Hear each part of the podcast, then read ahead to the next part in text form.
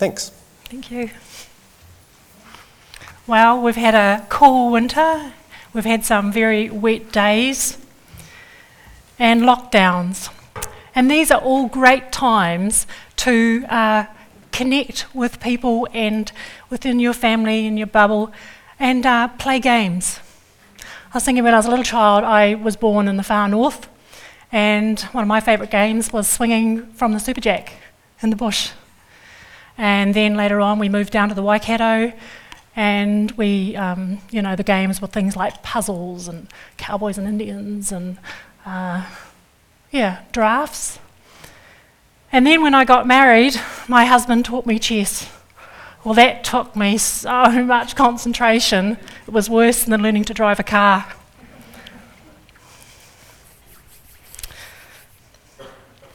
Hear, O Israel, the Lord our God, the Lord is one. Love the Lord your God with all your heart, with all your soul, and with all your strength. These commandments I give you today are to be upon your hearts. Impress them on your children. Talk about them when you sit at home and when you walk along the road, when you lie down and when you get up. Well, today's sermon comes from a series I've written called The Games We Play. And the whole idea is that when we are playing games, it brings to mind uh, the gospel truths that we can share with our children, that we can share with our families and our neighbours. And today, we play the game of chess.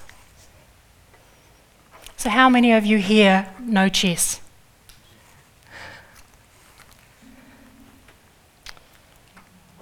Well, it originated in India. I didn't know that. From back in um, AD 600. And they've actually found pieces in Uzbekistan that date to this period as well. And in playing, all the pieces represent something in the society. And so, from the original Indian chess game, the Europeans have swapped in the queen and taken out what they call a vizier, or an advisor to the king. Well, the chessboard is made out of 8 by 8 alternating black and white squares. I was really impressed to see people wearing checks today. and um, this gives 64 positions, 8 by 8, with 32 occupied at the beginning of the game. And when we look down on the chessboard, it's a way of remembering that God is all seeing, everlasting to everlasting, the Alpha and the Omega. And he looks at his creation from the beginning of time. He looks at humanity. When he created it, he said it was good. In fact, he said it was very good when he made humanity. And he continues to look down and he sees the people, he sees the motives, he sees their resources, he sees their desperation. Our God is above all, and yet he chose to come and become one of us. Well, to win the game of chess, the idea is to immobilize or to checkmate the opposition's king, regardless of how many people or players are still on the board. Unlike drafts, isn't it? Because with drafts, you just check out everyone, last one standing is the one that wins. Well, this is the exact stand that Satan took against God. You know, Satan was one of God's angelic beings. It said that he was the model of perfection, full of wisdom, beautiful. He was in the garden. He was the anointed cherub. And it said that he was blameless in all his ways. But then he became full of violence and he sinned, and his heart became proud on account of his beauty and his wisdom. So the chessboard reminds us with its two colours that there are only two sides to the conflict. We have God, the Creator, and He is being challenged by Satan, the created. Listen to what Satan's boasts were. In Isaiah 14, he says, I will ascend to heaven. I will raise my throne against the stars of God. I will sit enthroned on the mount of the assembly in the utmost heights of the sacred mountain. I will ascend to the tops of the clouds, and I will make myself like the Most High. He wanted to be more. He wanted to be superior. He wanted kingship. He wanted a kingdom. But he could never deceive or overpower God. Even in the Gospels, we see Satan trying to test Jesus. Luke 4, the devil leads Jesus up to a high place and he shows him in an instant all the kingdoms of the world. And he said to him, I will give it all to you, all their authority and splendor, for it has been given to me. So I can give it to anyone I want. If you worship me, it can be all yours. Satan, who do you think you are? Please say after me The earth is the Lord's. The earth is the Lord's and everything in it. In the Garden of Eden, Satan twisted God's words and he deceived Eve. He spoke doubt and corruption by appealing to pleasure rather than to contentment. And as a result, the earth became cursed with death and decay.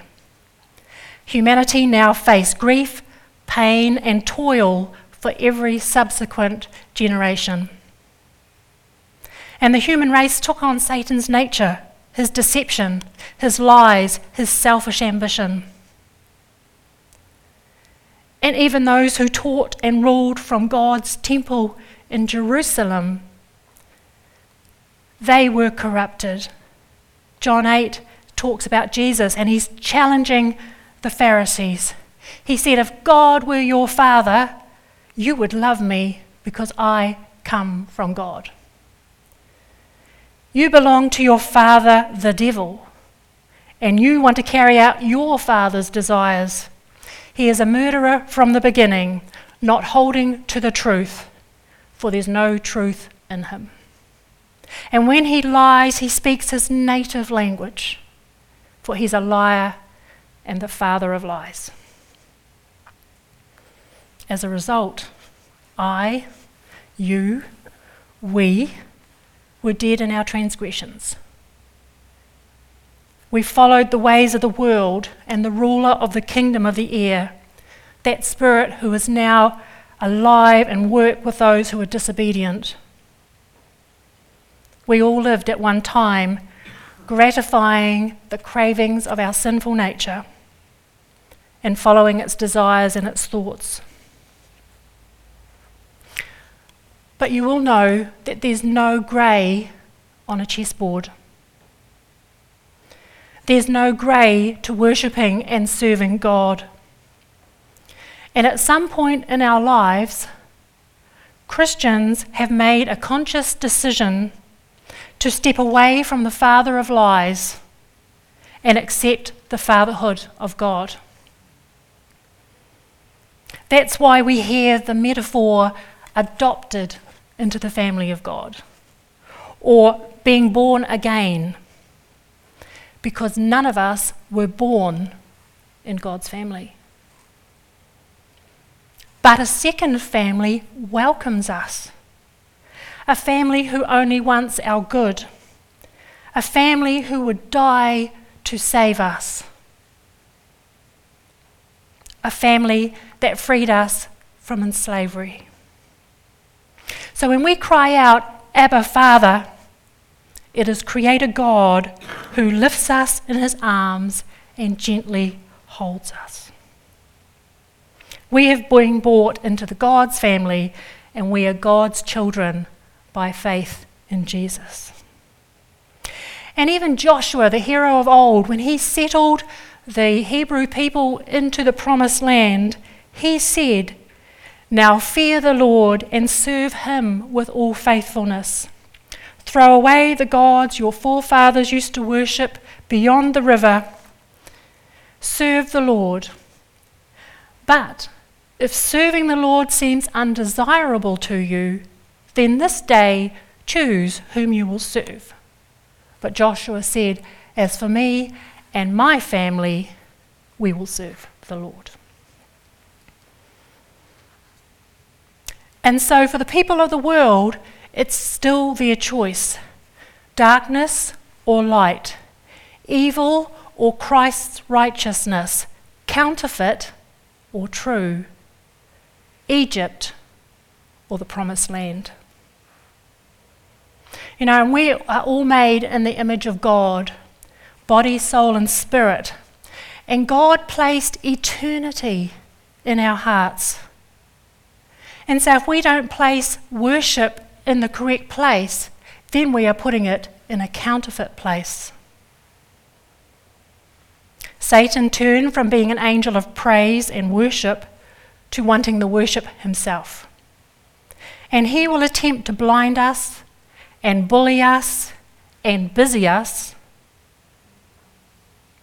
to take our eyes off the Lord. Counterfeit becomes idolatry, and idolatry breaks the first of the two of the Ten Commandments. Deuteronomy 7 says, uh, Deuteronomy 5 says, You shall have no other gods before me. You shall not make for yourself an idol in the form of anything in heaven above, or on earth below, or the waters. You shall not bow down, and you shall not worship them, for I, the Lord your God, am a jealous God. If we examine the pieces on the chessboard, we can see that there are six uh, capacities that they operate in. We have the pawns, the castles, the bishops, the horses, the queen, and the king. And the players start in set positions according to their capacity, and they're bound by different rules of movement. For instance, the eight pawns stand in the front row like a Napoleonic army. And David Jeremiah, and they can only go forward.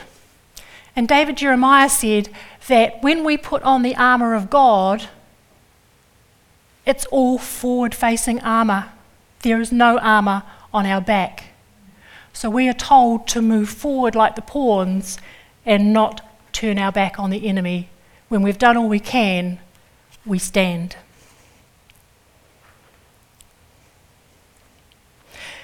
Six capacities on the chessboard, six capacities in the Christian walk. Serving, teaching, encouraging, generosity, mercy, and leadership.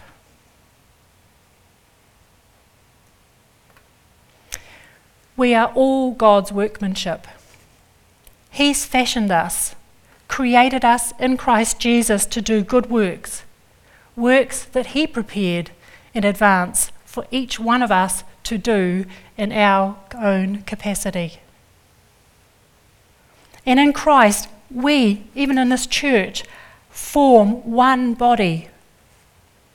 And each member belongs to each other. The chessboard and the church all need its members fulfilling its role. You may be rich or poor. You may be restrained by sickness, disease, age, or injury. You may be healthy. You may be male or you may be female. You may be slave or you may be free. You might be an infant in Christ or you might be a mature Christian. But whatever we do, let it all be to the glory of God. Well, on the chessboard in the back row, the king and queen are flanked by bishops. And it's almost a statement to how closely faith and governance stand in society and the laws that govern it. For Israel, the temple and the law was governance, and for the kings like David and Solomon and uh, Josiah, their governance under God was mostly good. But human rulers bring their fallen human nature, with its insecurities, its passions, and its selfishness. The further from God the kings were, the further they were from obeying the laws, and the more corrupt and confused their kingdoms became. We see the kings of Israel consulting with the prophets, and then we see the prophets talking and advising the kings of Israel. Uh, I found out that Billy Graham consulted the American presidents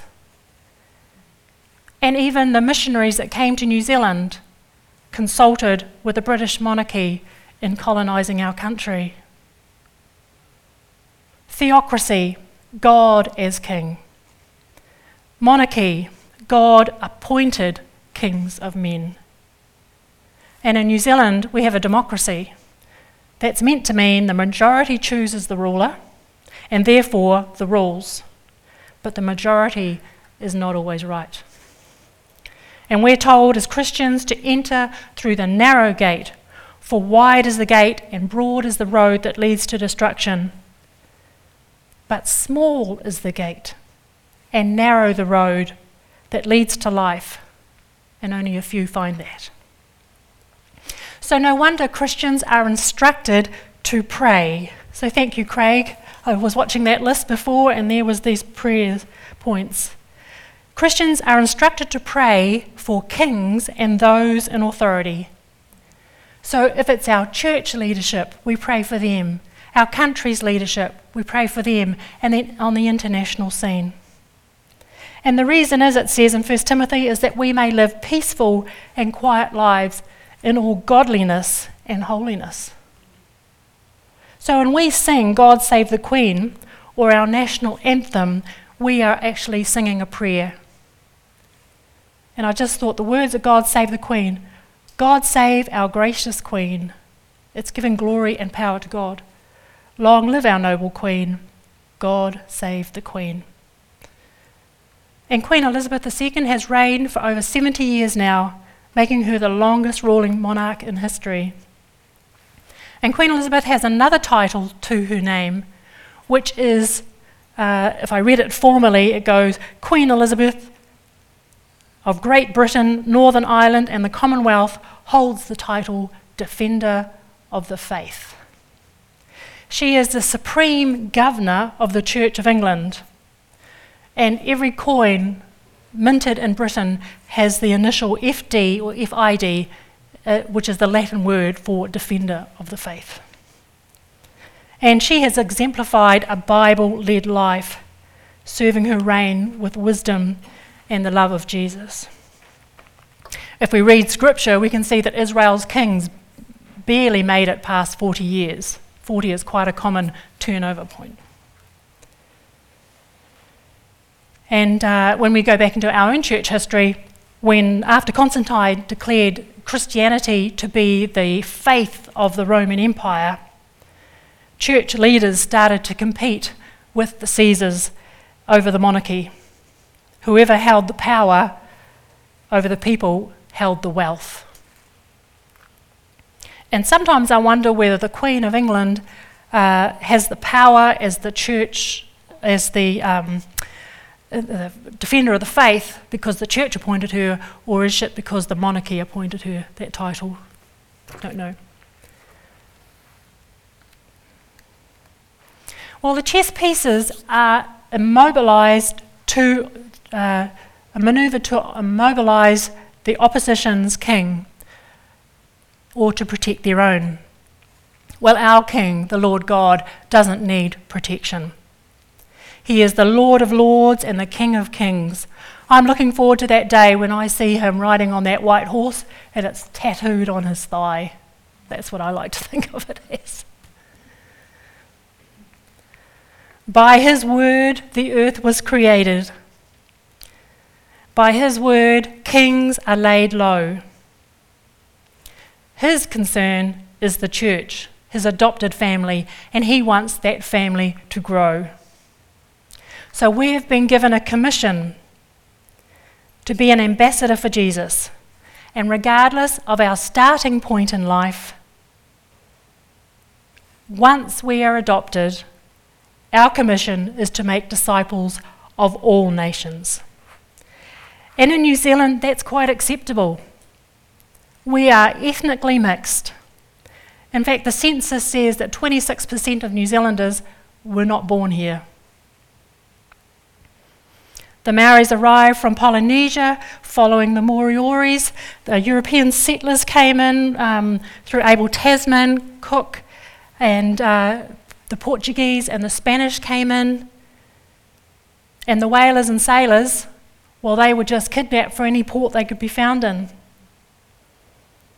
The Chinese came in for gold. In the 1960s, the freezing works brought in the Muslim slaughtermen. And even today, we can see that we have migrants in our orchards, in the dairy industry, and the medical profession. But for Israel to be told that they had to go out and um, preach to all nations would have been abhorrent. Because they had been told right from the beginning that they could not mix with the Gentile nations. Their faith was based on the idea that they had been set apart. Coming into contact with a non Jew would have made them unsanctified, unholy, defiled. They could not enter the temple and offer worship. Three examples in Scripture. One, they could not talk to a Gentile. Remember Jesus and the Samaritan at the well? And when Jesus asked her to draw water, she said, You're a Jew, and I'm a Samaritan. How can you ask me for a drink? And when the disciples returned, they were surprised to find him talking even with a woman. They could not touch a non Jew. we see in the Good Samaritan uh, the Luke with the priest going along the road, and they, he saw the injured man, but there was no way he could touch a defiled man. And so he passed by on the other side of the road. We see this happening a few times, but each man was more concerned about his own ceremonial cleanliness than his love for his brother. And they certainly could not eat with them God said to Peter, Get up and eat.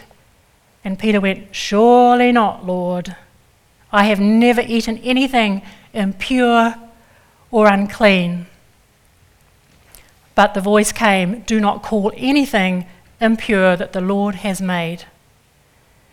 Even though his vision was about unclean animals, it prepared him to accept the fact that people from all nation, nations are equals before God because God does not show favoritism, but He accepts men from every nation who fear Him and do what is right.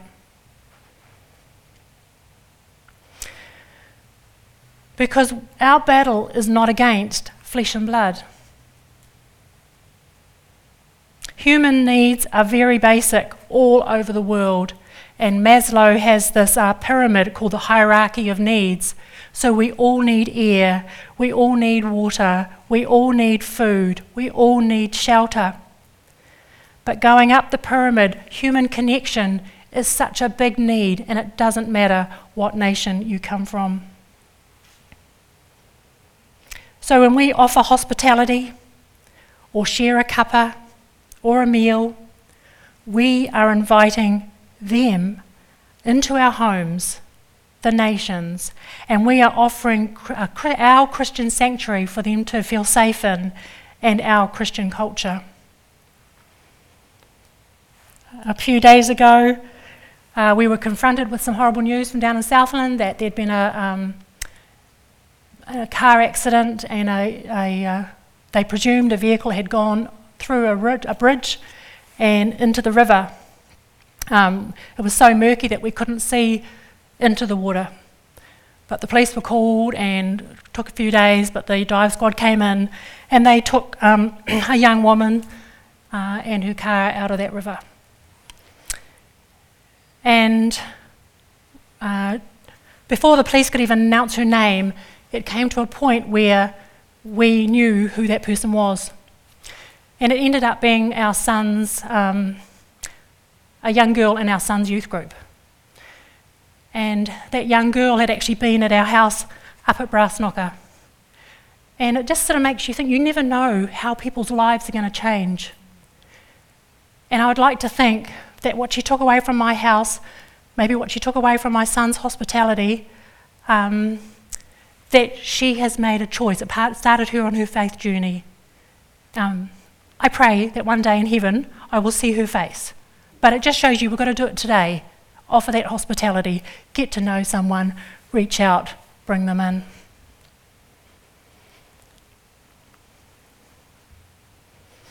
What Christians do war against is rulers, authorities, against the powers of darkness, against spiritual forces of evil in the heavenly realms. It's an enemy we almost can't see, but what the chessboard tells us is that there are 16 pieces on one team and 16 pieces on the other team, and they're identical. Just one is in light and one is in dark. And Satan doesn't introduce himself when he's tempting us, does he? He doesn't say, Hello, I'm the devil, uh, come this way. Because we would just go, Uh uh I know who you are. It says in the Bible that he masquerades as an angel of light, he's in disguise. Even in the Garden of Eden, he made disobedience a calculated option. Sin tastes sweet until there's accountability. And then where's Satan? He's gone. He will be whatever he needs to be to take your eyes off the King, off Jesus. But God is all seeing. Our righteous God saw Satan, that he had turned against him. He saw the damage he had done in the Garden of Eden, breaking our relationship. And he saw he had corrupted a third of the angels in heaven. In his time, he removed him from heaven. Isaiah 14 says, How you have fallen, O morning star, son of the dawn. You have been cast down to the earth, you who once laid low the nations. In Revelation, there's a war where it sees Michael, the archangel, and his angels fighting against this dragon, who was also another symbol of uh, the devil. But the dragon was not strong enough. That's because our God is stronger. And they lost their place in heaven. And he was hurled to the earth, and his angels with him. And Revelation 12 says, Therefore rejoice, you who are in heaven and who dwell in them. But woe to you on the earth and the sea, because the devil has gone down to you, and he is filled with fury because he knows his time is short. So the Apostle Paul pleads to the church in Thessalonica don't let anyone deceive you. And he warns of one in the church future, but also earth's future, a man called the man of lawlessness. He's doomed for destruction. But it says that he will oppose and exalt himself above everything that is called God and everything that is worshipped. Sounds a bit familiar, doesn't he? And he will set himself up in God's temple and proclaim to be God. And it says that whatever he does, it's like the work of Satan, displaying all kinds of counterfeit miracles, signs, and wonders, and every sort of evil that will deceive those who are perishing. You know, even the Pharisees, the Sadducees, and the civil authorities in the time of Jesus, they were blinded to who Jesus was. They heard a man who was claiming to be God's son, God in the flesh, and they refused to see miracles of love, miracles of healing, healings that gave God the glory, love and acceptance which lifted the destitute and the despised and the disabled. But Jesus hammered home to the Pharisees. You know, they thought he was working for Beelzebub, in other words, Satan, but he said, Every kingdom divided against itself will be ruined. Every city, every household divided against itself will not stand. If Satan drives out Satan, he is divided against himself. How can his kingdom stand?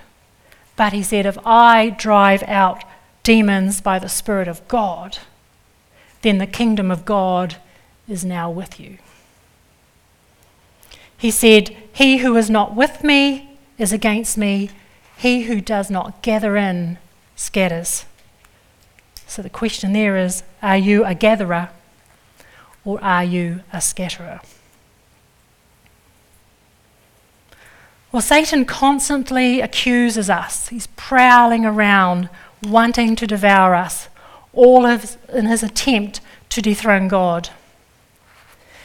And so in chess, the important word is check. It means that the king can be taken out next move unless he can change his circumstances. And we should call check into our lives, listening to the Holy Spirit prompting our conscience. Do not conform any longer to the pattern of this world, but be transformed by the renewing of your mind. Then you'll be able to test and approve what God's perfect will is. 1 Peter 2 Rid yourself of all malice deceit and hypocrisy, envy and slander. Check. Submit yourself to the Lord's sake to every authority instituted among men. Live as free men, show proper respect to everyone, love the brotherhood of believers, and love the king. Check. Honour God, it says, resist the devil, and he will flee from you. Check. Satan was also constantly looking to put God in check, trying to stop the woman's offspring who would crush his head. Adam and Eve were cast from the Garden of Eden. They would now die and return to the dust. Check. Mm-mm. God made the promise of a Saviour. God flooded the earth as judgment on the wicked of men and the fallen angels Check. But God designed an ark and set Noah afloat. Abraham went to sacrifice Isaac, the son of promise. Check. But God provided the lamb. Israel went into famine. Check. But God raised up Joseph. Israel went into slavery. Check. But God raised up Moses. Israel went into captivity and the temple was destroyed. Check, said Satan. But God raised up the prophets, and the message went on. Jesus, the Saviour, was conceived to an unmarried mother. The law said death by stoning. Check. But Joseph took Mary as his wife, just as God's angels instructed him. King Herod decreed the death of all baby boys under two in Bethlehem, just to destroy Jesus the son of David, king of the Jews. Check. But in a dream, Joseph was told to get up, take his family, and flee to Egypt.